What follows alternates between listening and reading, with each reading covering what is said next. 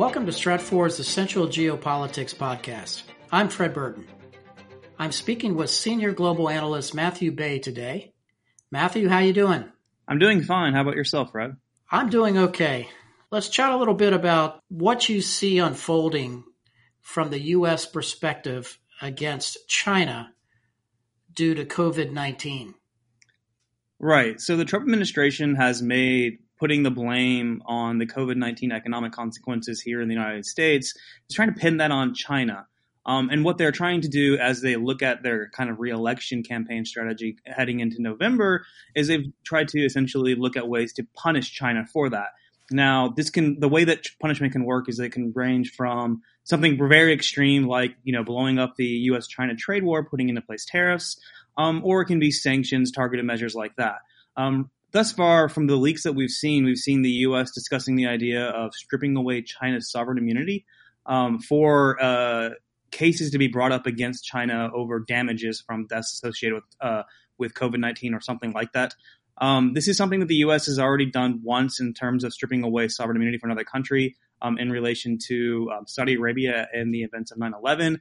Um, this would be a giant move if that were to happen, and it also does uh, open up questions as to whether or not other countries wouldn't start looking at the same way when looking at, for example, damages associated with climate change, and then trying to then uh, hold the United States or U.S. companies responsible for that. Another thing that's been discussed is just canceling all U.S. debt obligations to China.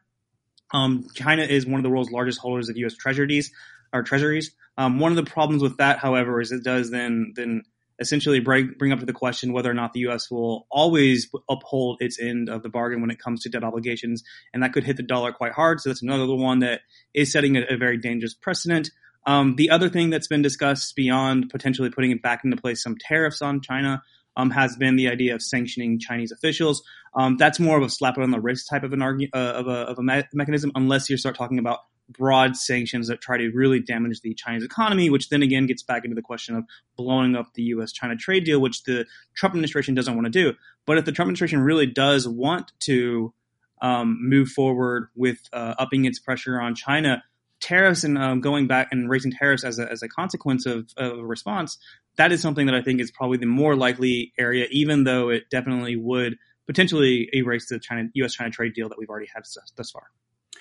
Yeah, that's most interesting. Uh, Matthew, what are some of the main constraints on the Trump administration uh, acting in more aggressive economic moves against China? Right. So, one of the main constraints is the impact back onto the United States economy.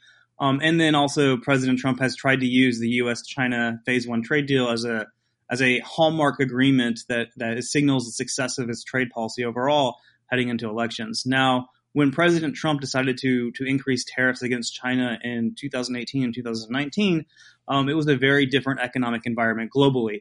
The U.S. economy was relatively strong; it could actually withstand the pressure of increased tariffs, which actually hurts the U.S. economy, without really suffering any kind of significant damage. Um, and but now, when we talk about the U.S um, doing any kind of a, a, dramatic tariff increase today, we're talking about being in the in the middle of a recovery. It would hit financial markets very hard. Um, it would cause a lot of companies that were planning on exporting to China be, to be hit pretty hard. So there's a lot of concerns that you know the damage this time around by upping the tariffs against China would be very significant. Uh, and, and more impactful than before because we're in the middle of a crisis as opposed to in good times, essentially. Is there really any prospect for further U.S. China trade talks this year as originally planned?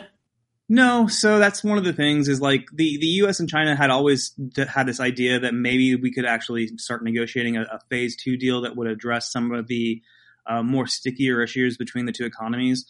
Um, when you look at the phase one trade deal, essentially it was a, a, a small amount of concessions by China over things like um, industrial policy, um, things like uh, the support of uh, state-owned enterprises. It was really more about essentially China promising to buy more U.S. goods, uh, primarily uh, uh, ag and energy product, uh, ag and energy products, um, and then the U.S. accepting that as a big win, being able to point to you know targets of 200 billion dollars worth of imports from, that China would make from the U.S. Um, as, as, a as a, a way of the Trump administration selling the deal.